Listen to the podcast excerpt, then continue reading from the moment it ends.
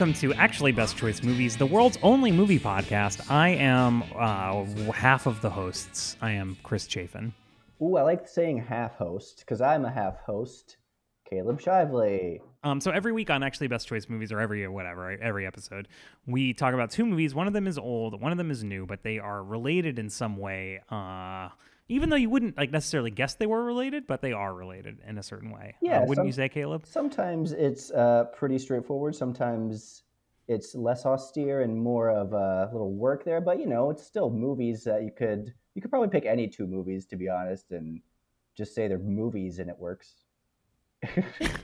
Shut up, Caleb. You're giving away the secret of the show, you idiot. Um, so this week on the show, we're talking about two films, uh, as always. The new one is uh, Lovers Rock, part of Small Axe from Steve McQueen. That's out right now on Amazon Prime. The older one is another British slice of life movie. It's Mike Leigh's uh, Secrets and Lies from 1996. Is that right? 1996. Yes. 1996. All right. Yeah. So that's all this week on actually best choice movies. Peace.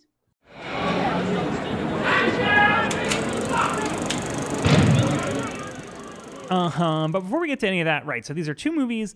Um, they're both British. They're both about you know British life. Uh, they're slice of life kind of style films, and you know in a certain way they're both about the black experience in Britain, although not really, but kind of.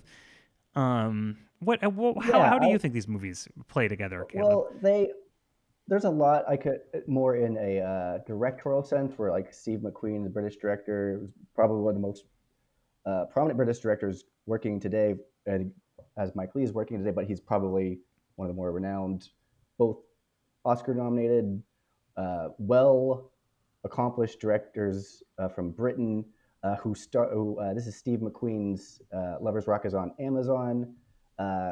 Which is TV works, we could say, uh, or Mike Leigh got his starts for the, through the BBC making TV.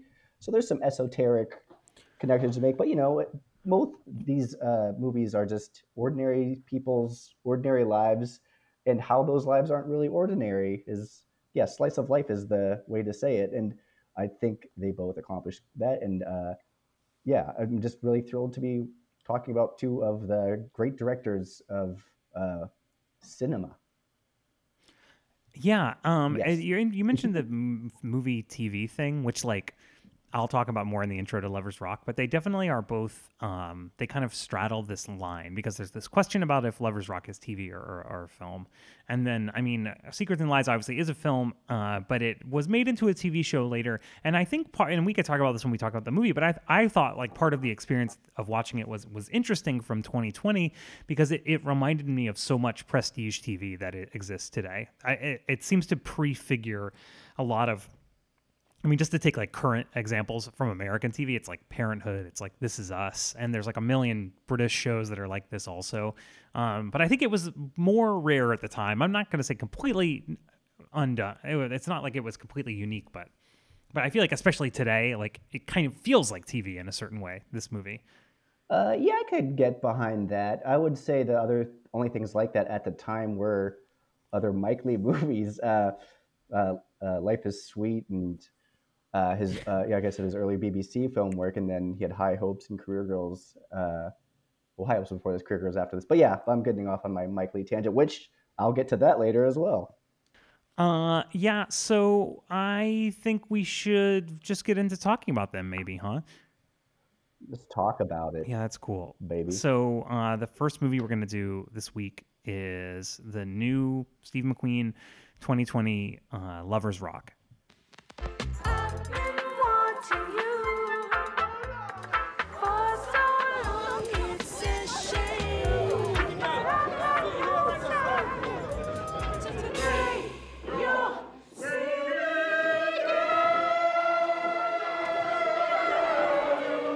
So you run into trouble, like basically right at the start of talking about Steve McQueen's Lovers Rock, because like, is it a new film or is it a new TV episode?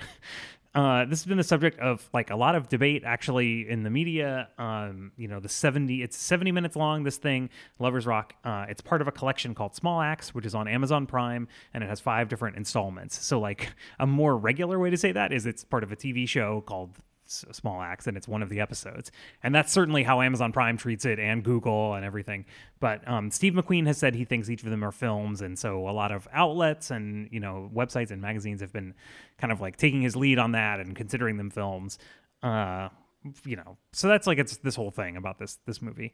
Um, but putting all that aside, like, so what Lovers Rock is, it's set in one night in 1980 in England. It follows a group of young people who are all like the children of Crimea immigrants as they like they go to this big party in somebody's house. It's called a blues party. It's like they're playing reggae music and they're all flirting, falling in love, uh, fighting at this party that you know lasts all night and, and, and into the morning.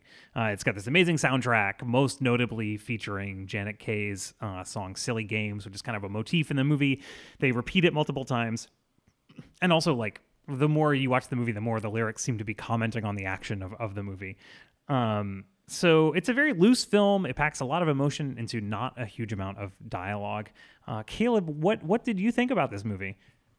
You know, it really is an intimate snapshot of a specific time and a specific place, and one that I wasn't really uh, exposed to too much. I think we did cover um, "The Harder They Come" on this. Is that what I get that title right? Uh, on this on this podcast before, which is a reggae movie. Oh, I don't know. Did we? We we did Babylon. Like that's obviously very Babylon, similar. It's like about the same time, we basically, did right? Yeah. Uh, but yeah, and that was actually authentic, more authentic. But this is like an ode to that, or just what life was like for people, uh, black immigrants, West Indian immigrants uh, in there, and that, that's what all of Small Axe is. Uh, Small Axe, uh, I learned is a uh, Bob. Mar- it's a Bob Marley song, and the lyric is, I think it's such a good lyric. Um, you are the big tree, we are the small axe.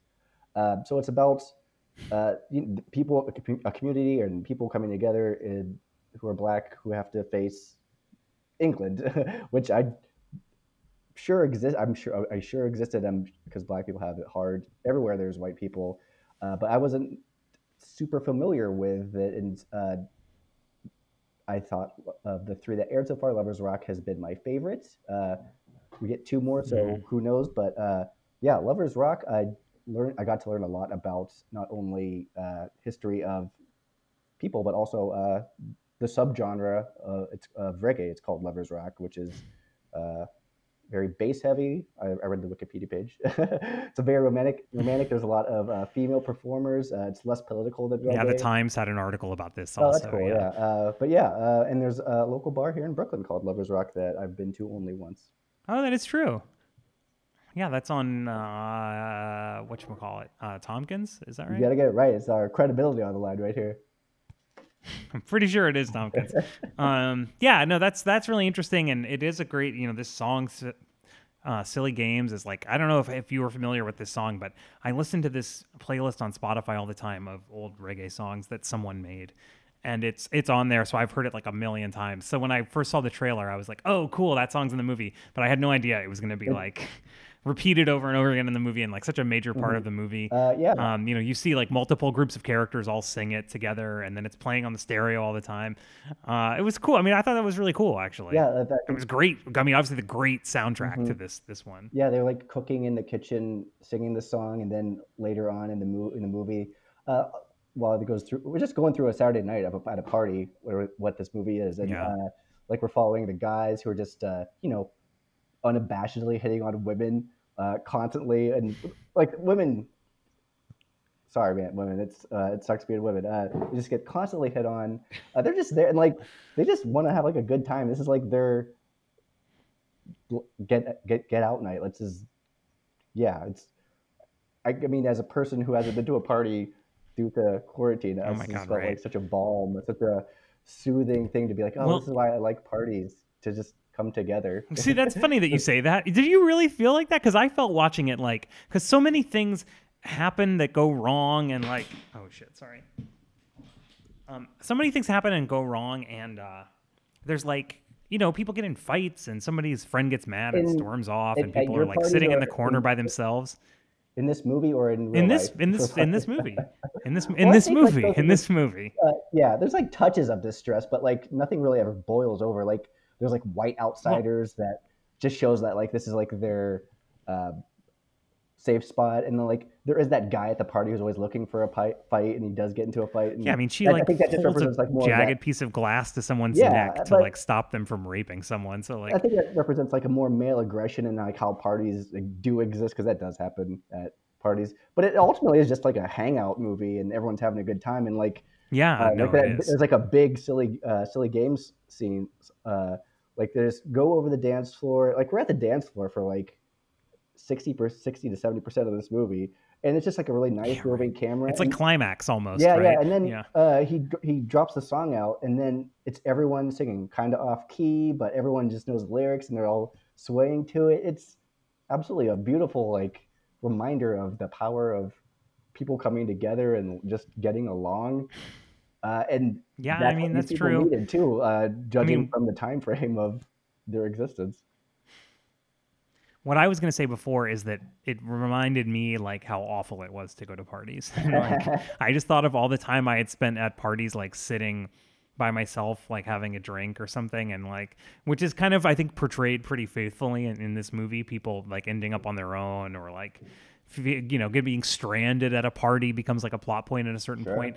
and I just thought, like, oh my god, I completely forgot about being stranded at a party. Like, Jesus Christ, that definitely has happened to me, and it's definitely one of the weirdest and worst feelings. You know, I was just gonna say this, along with uh, Mangrove, which was the first of it, was supposed to be at Cannes this year, but they later, uh, when New York Film Festival uh, did their online thing, this was the opening night film, which I thought was. Uh, they did show the other uh, Mangrove and Red, White, and Blue, which are the three out right now. We get two more, uh, three more by the time you, uh, two, excuse me, one more. Four will be out by the time you listen to this, if you followed my logic there. is that true? Really? Yeah, uh, they come out Friday. Yeah, so uh, one will come out. I'm gonna watch one tomorrow. But they've all been very stellar. Uh, and I would say Mangrove, like we were talking about TV. Is this TV uh, or is this a film? Like I'd, I'd say they're com- all films, but they're just trying to get Emmy nominations, and they're gonna win a bunch of Emmys. Uh, I mean, I don't know if they. I mean, look, I mean, to get into it, like, I don't honestly don't know if they are movies. I mean, if this is a movie, like, episodes of Mad Men are movies and episodes of The Well, have Sopranos are movies, like, this is a, an anthology miniseries, sure, but it's self-contained.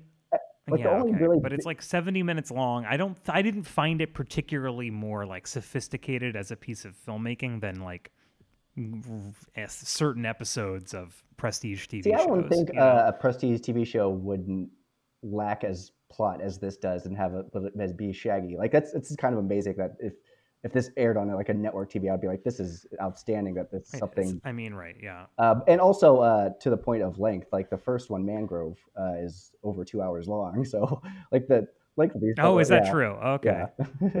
Oh, I didn't know that. and red, white, and blue. That, Are are they all different? Like, are they all like crazy different lengths? Uh, so far, yeah. Uh, Red, White, and Blue is like about an hour and a half long, which is uh, the John Boyega Hmm. one, which is also very, very good. Uh, right. Yeah. Yeah. Yeah. I mean, it's interesting. I don't know. Yeah. Is does the length matter, or like what makes it a TV Yeah, I- show, or what makes it a movie? I mean, these are very, especially in this era. Like, I feel like nobody really has the answers to Mhm. these And questions. it's cool you know, that we like, can still like break down these perceptions of television, and that's how things are going to be to be cool. Uh, you have to do new things or challenge uh, the old guard to be art now, and that's great. And we get uh, a cool, and we get Steve McQueen. And I can't believe I'm not talking about Steve McQueen as much as I am. He's one of the great directors we have. I, I mean, he's won Oscar for uh, Twelve Years a Slave, and uh, I always tell people to go watch Shame. It's one of the best movies, uh, best New York movies I've seen. Uh, Widows, did we do Widows on this podcast? I don't know, uh, but I love Steve I McQueen. forget. I think maybe we did. Yeah. Yeah. Uh, and it's, I mean, that was kind of a flop. That was kind of a big flop for him, and that kind of sort of set his career on a different path. It was I a flop commercially, but it has a really big cinephile audience. Uh, uh, people, has, it has its fans, or not. uh, but it's amazing that we get him to do television. Uh, if this is TV, like that's if TV is going to do uh, be great, uh, be a, the new art form, we're going to have to get our great artists to do it. And who better than Steve McQueen to do it? And he also got uh, I mean, there's not really a lot of big actors in this one, but John Boyega, Letitia Wright, he gets a lot of great people in uh, throughout small uh, Small Axe.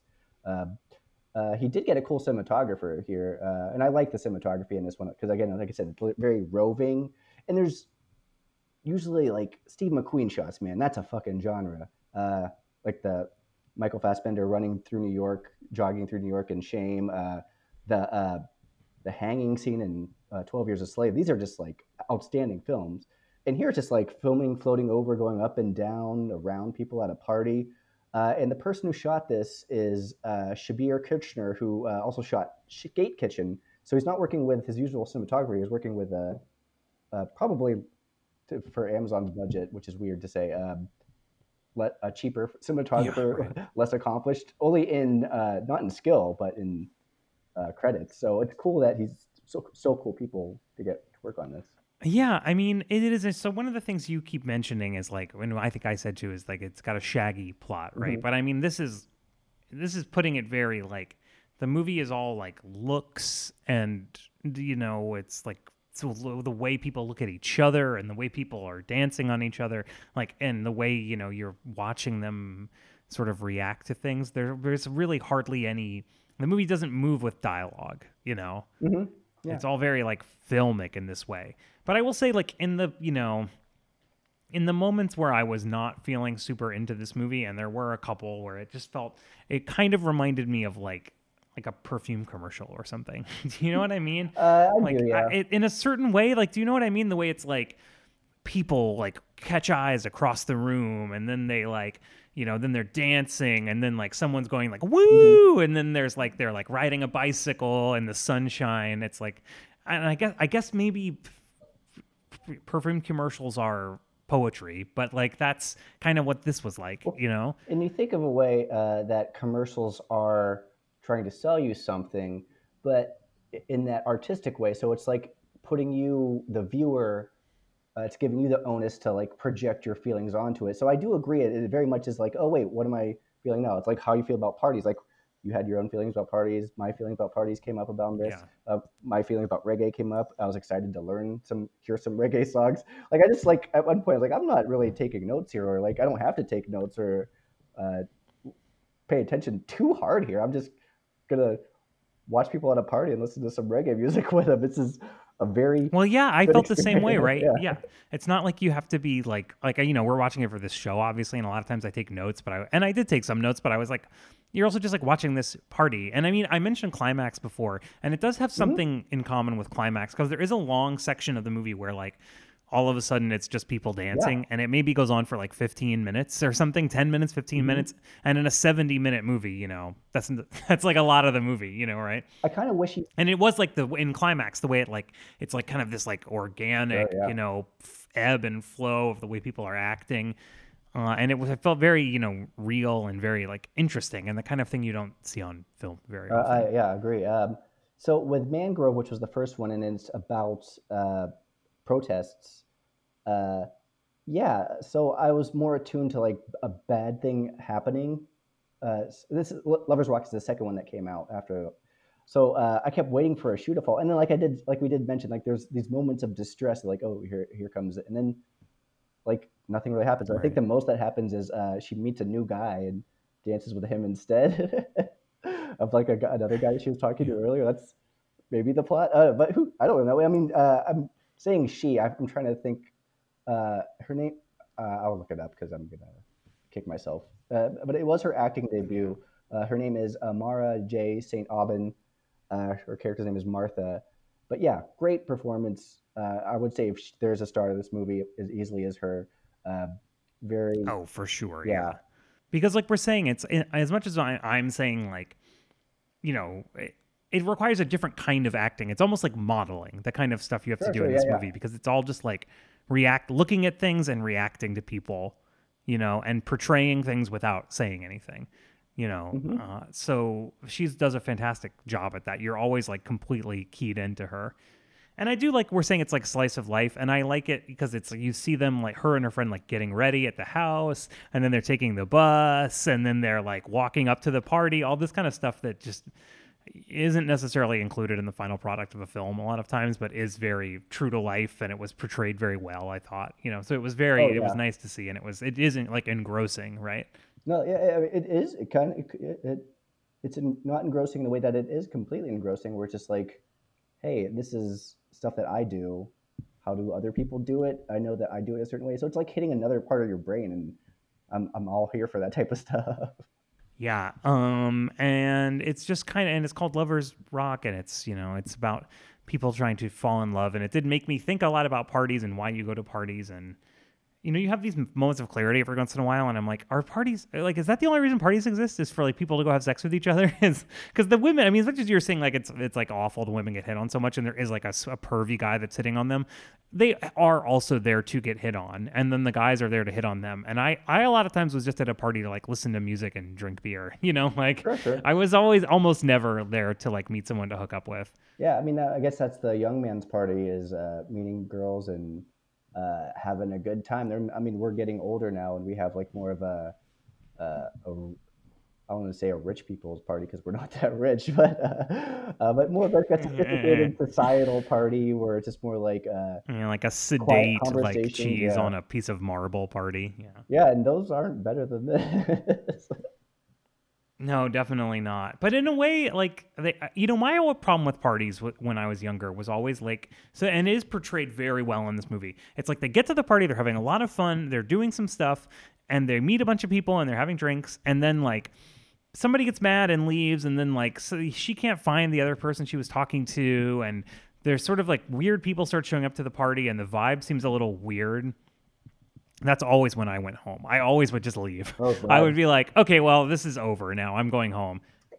Vibe But in the out, movie, yeah. she like stays out, you know, which I know is the smart thing to do. But I just, I, I, in that moment in real life, when the vibe of the party just gets a little weird, like around like 11:45, 12, 12:30, somewhere in there, and it seems like everybody, like the f- first group of people are all tired or leaving. I, I will also just leave, you know.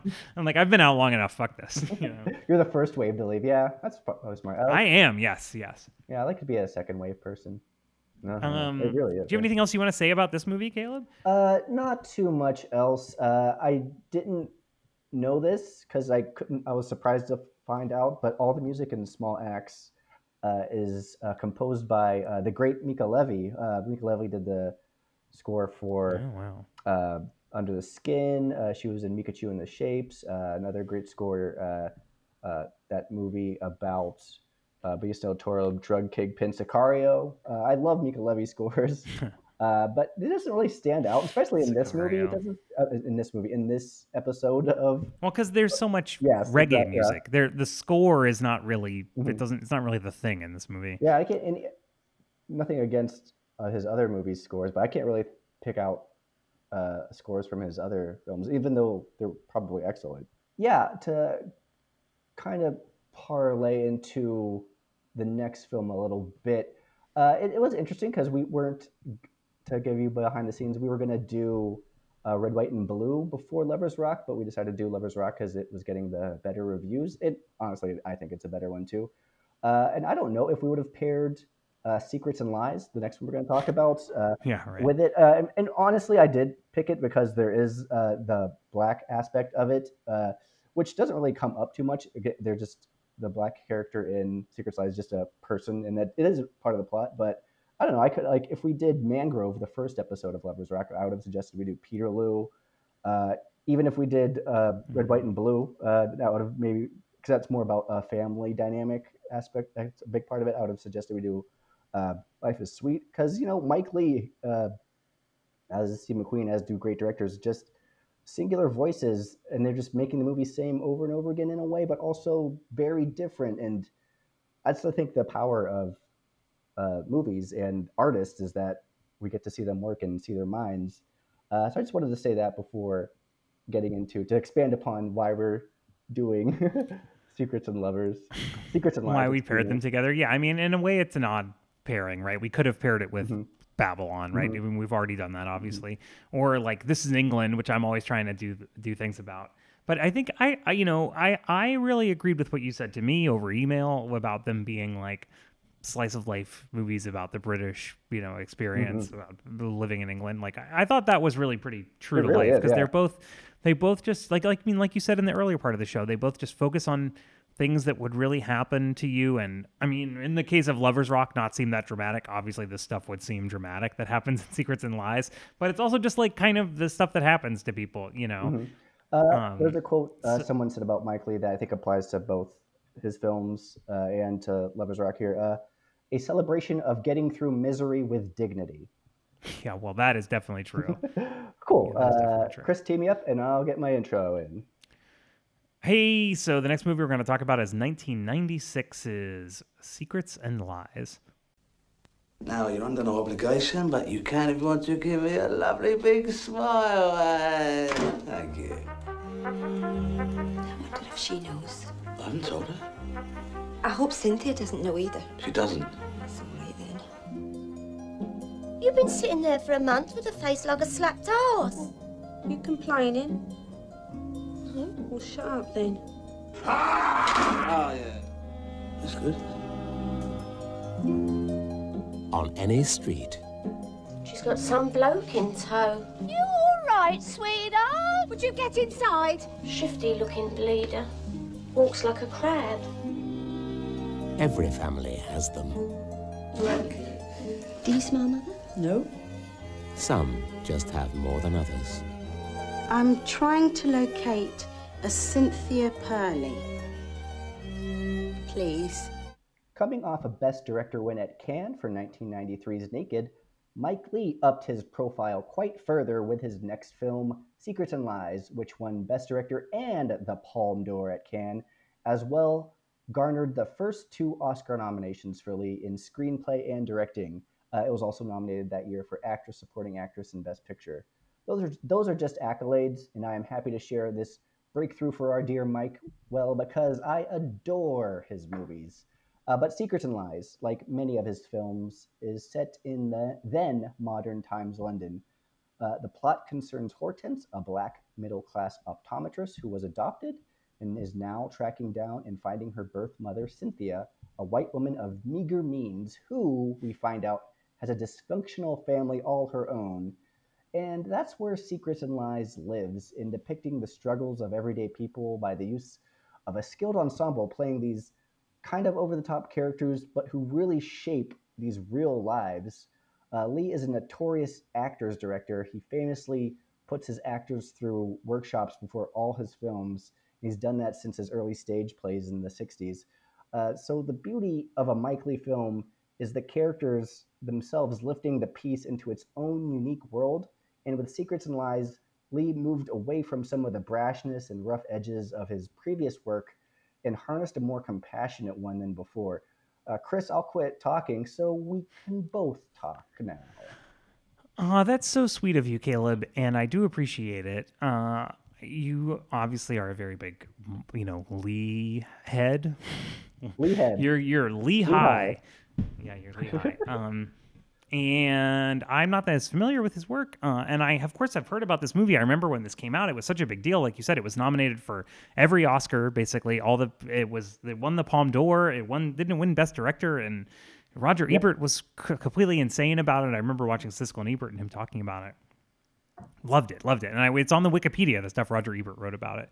Um, it's very, it was a very, very, very, very big deal when, when it came out, and I remember not exactly knowing what the plot was about. You kind of knew it was like about this. It's like a British family, and they turn out to have like a black kid, you know. But that's such a reduction. That's not what the movie's about at all. Like it's such a reductionist way of, of looking at it. But I feel like that was kind yeah. of like how it entered the the culture, you know. Um, but it is a very interesting movie, and like you're saying, I mean, it's such a funny movie to talk about because um, the last, you know, the last 40 minutes are extremely melodramatic. It's just like a crazy melodrama with, and it is. It, you mentioned Mike Leigh directing plays, like it is very play-like um, a lot of the movie, and it's got this kind of kind of physical action that is, you know, works really well in a play, and it, you know, a lot of it just happens around the dinner table or whatever. Um, but that chunk of it is extremely melodramatic, but it, it earns that through the previous hour and 40 minutes because this movie is extremely long.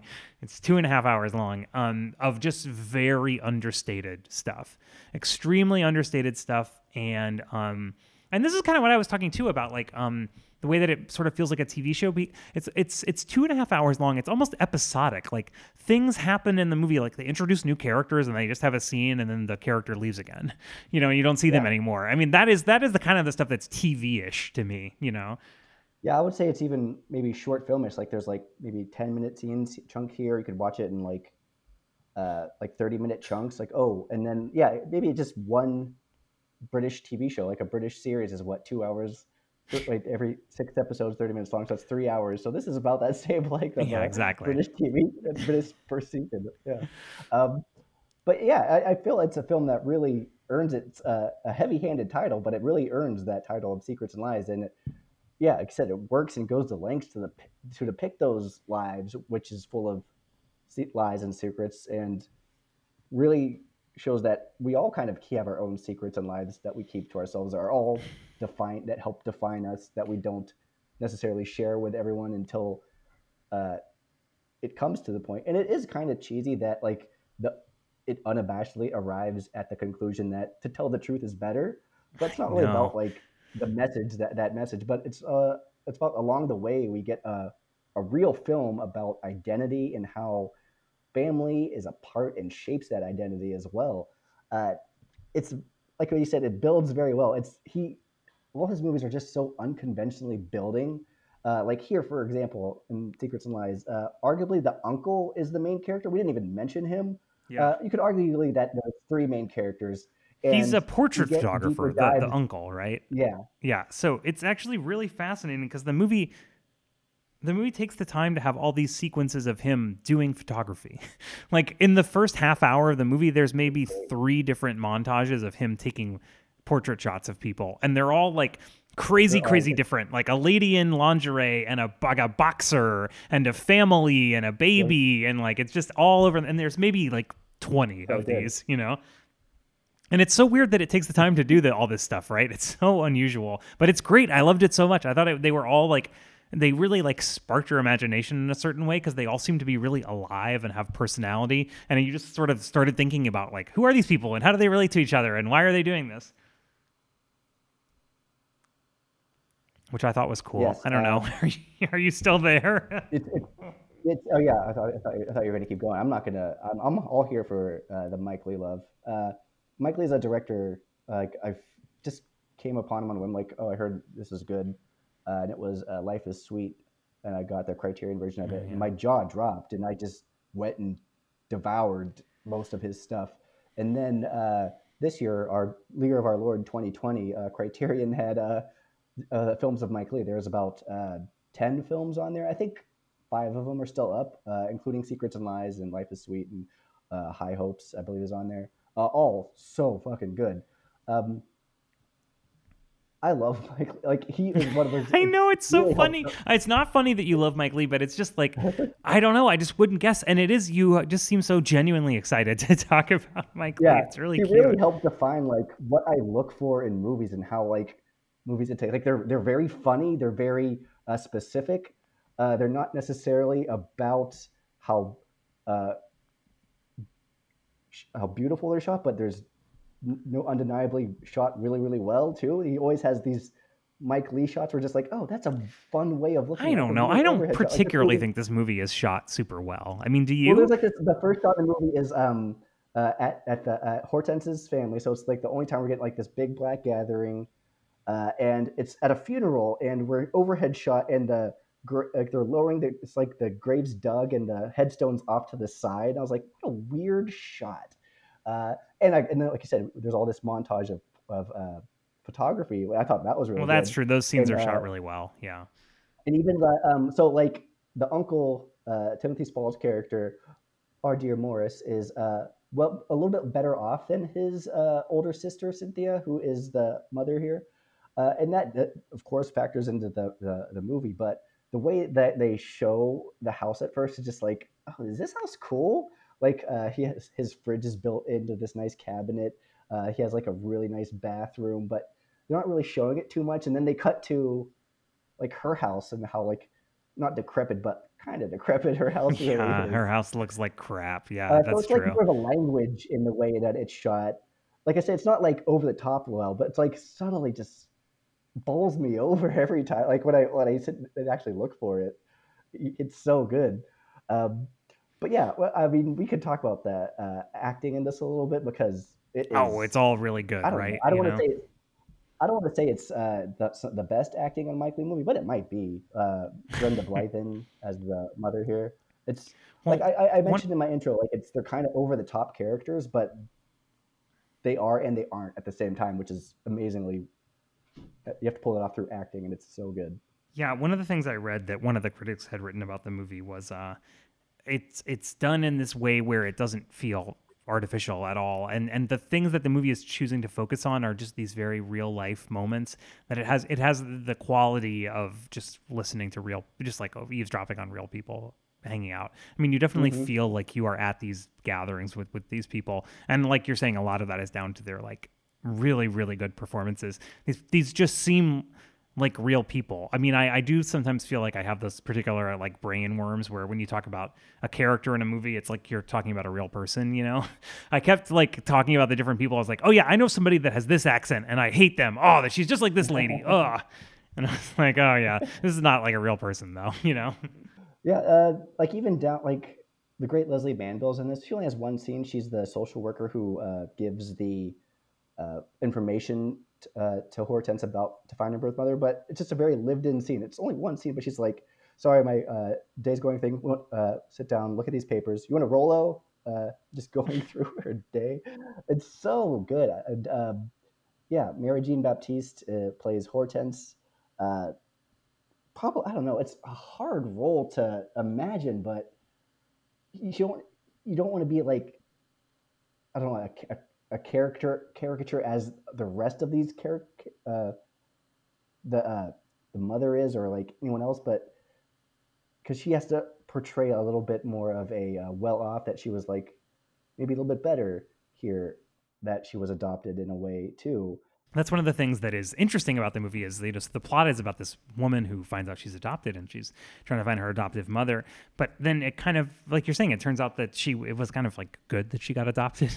you know, she is obviously doing much better in life and seems to come from a much more stable home. And um, you know, she's obviously gone to is an optometrist, has gone to college and her sister that she meets the whole so the whole climax of the movie is at this sister's 21st birthday party and for a mm-hmm. long time nobody knows that the woman who the other woman is her sister. They just she's pretending to be a friend of the mom.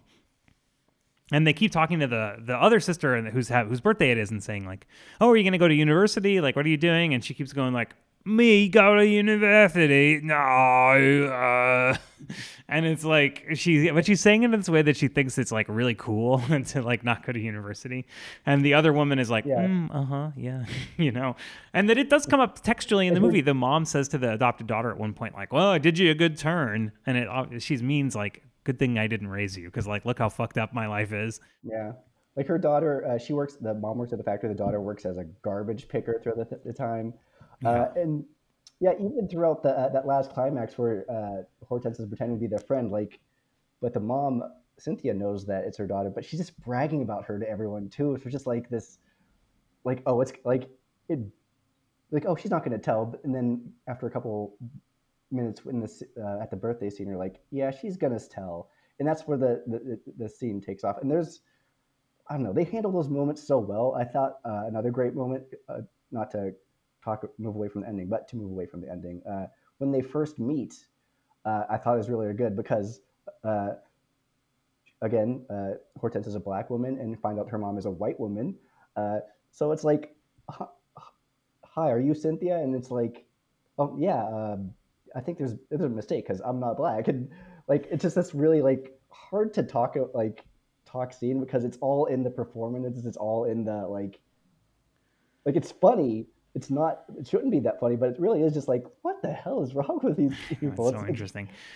And it is interesting too. So it is like you said before, it is obviously part of the plot that the adopted daughter is black. And like obviously that's part of the plot and it is discussed explicitly. But at the same time, it's also like not part of the plot at all. Like nobody ever like says Yeah. a racial slur. Nobody ever is like acts intolerant towards her because of how she looks or something like that. It's just like Yeah. it, they they deal literally logically with how could I possibly be your daughter, but like aside from that, it doesn't come up, which I think is such an interesting choice. Yeah, I think the, the most is like, oh, I didn't. I can't be. I never had. I never had sex with a black man. Oh wait, that's like the, and it's played for like a little bit of laugh, but like they re- really do treat her nice. And there is moments where you think like, oh, like um, the uncle's wife uh, who has her own issues.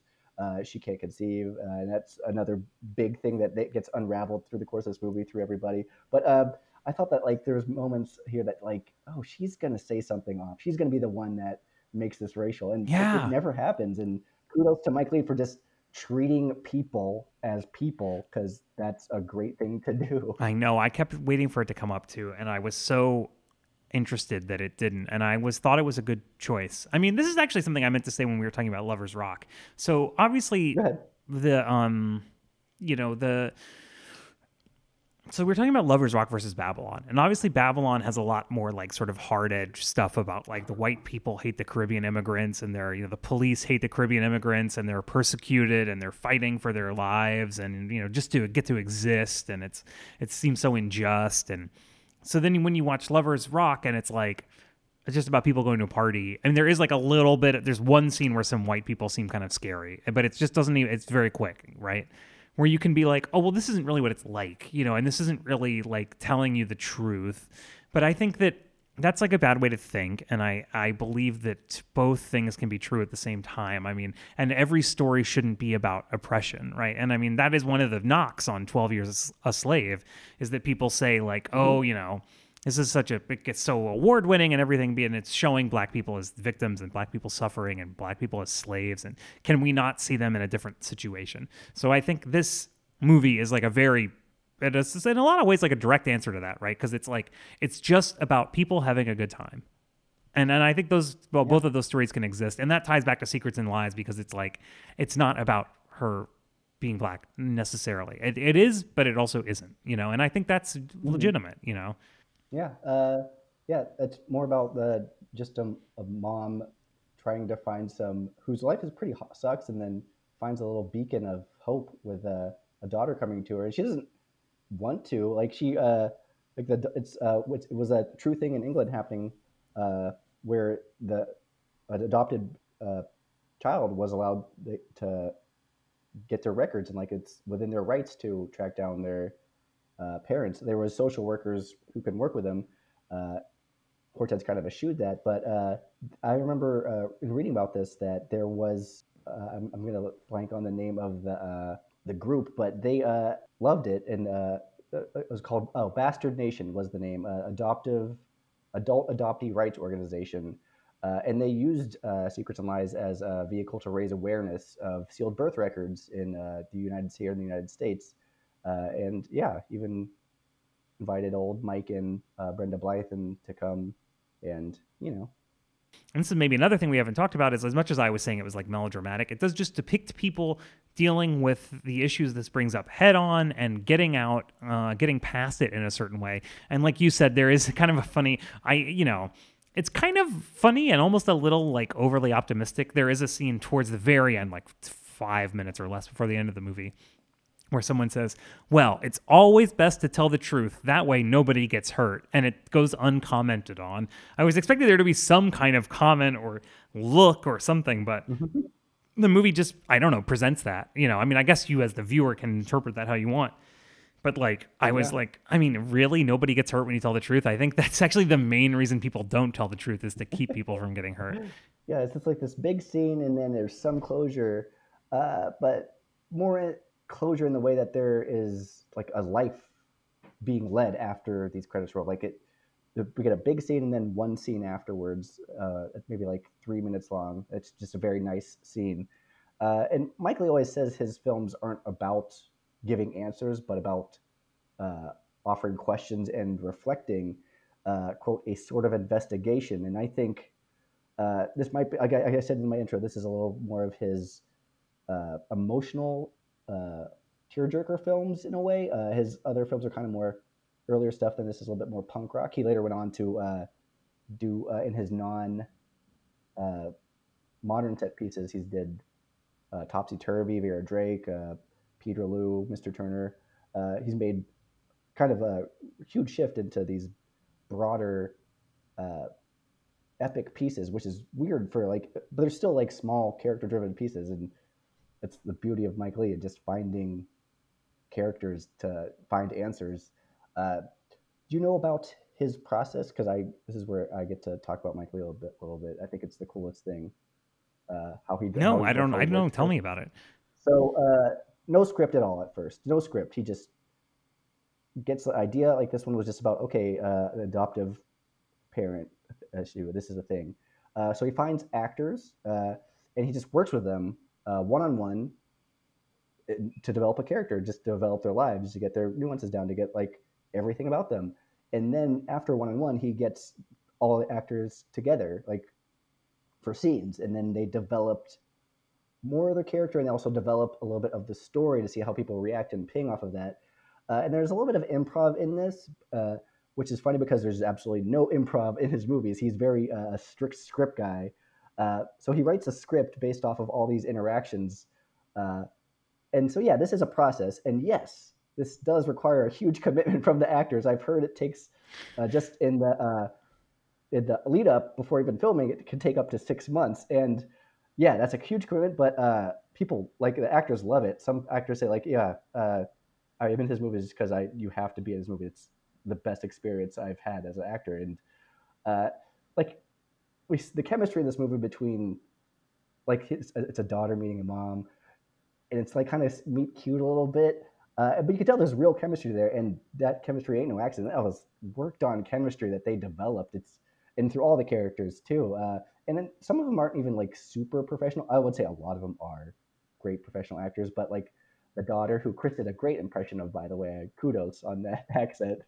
Uh, not as a developed actor like uh, James Corden's in one of his movies is uh, who's and I actually like him a lot. And uh, in the movie, he in the Mike Leigh movie, he's in. I don't know if you're allowed to good say that, Caleb. I don't know. I'm sorry. that James Corden's a bad actor. oh, I thought you said you liked him in one of his movies. Oh, I did. I did say that, but I do say he's a bad actor. Right. Well, okay. So you balance it out. That's fine. All right. That's fine. Guys, I don't like James Corden. Don't. Good. Thank you for being explicit. I appreciate that. points. Um, yeah, it's a fantastic movie, Caleb. It's a fantastic movie. And I was like, right, okay, I didn't know how long it was, and I waited until this afternoon to watch it. And so it was with a bit of d- alarm that I saw the running time. I paused it and like Googled it frantically. I'm like, is this the right thing? And I was like, yeah, it is. Um, but I will say I didn't mind at all. I didn't mind at all. It was great. It was great to watch. um, it was a, a two and a half yeah, hour movie got- that honestly just goes by. It's great. hmm You got still some on Criterion. I would love for everyone to check them out, uh, and uh, Steve McQueen movies too. As we're wrapping up here, Yeah, these are everyone should check two of out. the great directors. Honestly, two of my all- all-time favorite directors. Uh, Steve McQueen's still very much in the early part of his career. Mike, probably in the later part of his Yeah, I would say so. uh, career here. Uh, so Caleb, do you want to do you want to move on and, and do our do our thing that we do? Yes, I do. Okay, so like let's say you had to pick one of these two movies, or you know you're gonna have a series of I don't know emotional breakdowns. you know, like which which of these movies would you would you say is your actually best choice? I mean, that's that's going to happen regardless of if I pick a movie here. Um, but yeah, I love Steve McQueen. Uh, I'm going to pick uh, Mike Leigh's Secrets and Lies out of just uh, the work here because I, I, I do I do I say I love Steve McQueen. This is um, might be in the long run his lesser work, which is not an insult. I'm just saying he has such other great films to do and. Uh, and this also, I could be wrong. This might be up there. I, I really, really enjoyed this. I, if this is eligible for film lists, I don't know if I, I would put it on there. I don't know if it is. I don't know. I guess I I feel like my own rules people. I just have been seeing different like Yeah, writers on- say on like they it List, does yeah. qualify for their year end list. Yeah, me too. But also, I've seen it on TV lists as well. fair, right. um, but yeah, I loved it. But I'm gonna pick uh, Secrets and Lies. Uh, I, uh, I, so a cheap thing I do is not. If I love something, I just will just say I love it so much, and I can't pick a favorite. So Mike Leigh's one of those things where it's like, oh, I love all his movies. I can't pick a favorite of his. I do that with Pie as well. Um, uh, but I compare Mike Leigh movies to pie. Uh, which has actually been coming up Uh, in our life specifically right now because it is actually Caleb's birthday this weekend and we're planning a party for him and Oh, we're getting him pie and I, he refuses to pick great. a pie. I love pie. Yeah, I just I mean, if you pick a pie out, it's gonna be great. I think we're gonna get all the. I think we're gonna get like a be great. sampler. We're gonna get all the pies. Um, yeah, I would also. I would also say I'd have to pick Secrets and Lies. I mean, Lovers Rock was great. I was really excited to see it.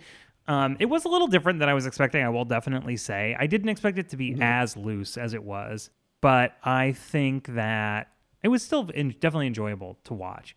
Uh, and I do love the, I love the music and I love the energy and I love the period and you know it was all great. But I mean, Secrets and Lies is just it's fantastic. It's like a fantastic, fantastic film. And it was like just so normally when something ends with the kind of like, you know, like play ish, dramatic kind of like confrontations that happen at the end of this movie, it it can it can seem unearned and false to me and I and I'm not crazy about it. But this movie earns it really well, even though one of the characters literally like says the title of the movie. You know, he goes like secrets and lies, we're all in pain. Why can't we share our pain? But it's like it works, you know, it seems real and it works in the That's a free guy, scene, you know. Mhm. It's great. It's a great Uh, movie. yeah. Thank you so much for Yeah. suggesting it. It was great to watch. Yeah, uh, both these movies, great London movies, uh, very distinctive. Uh, I've never been to London, but I felt like I've been here. And hopefully, we took you there too, to our talking about. yes, the magical audio trip through the secondary power of the magic of cinema. Yeah. Uh, yeah, okay, the great. That's the show for this week, everybody. Thank you so much for tuning in. yeah, bud. Peace, nerds. Mhm. Thank you, everybody. 拜拜。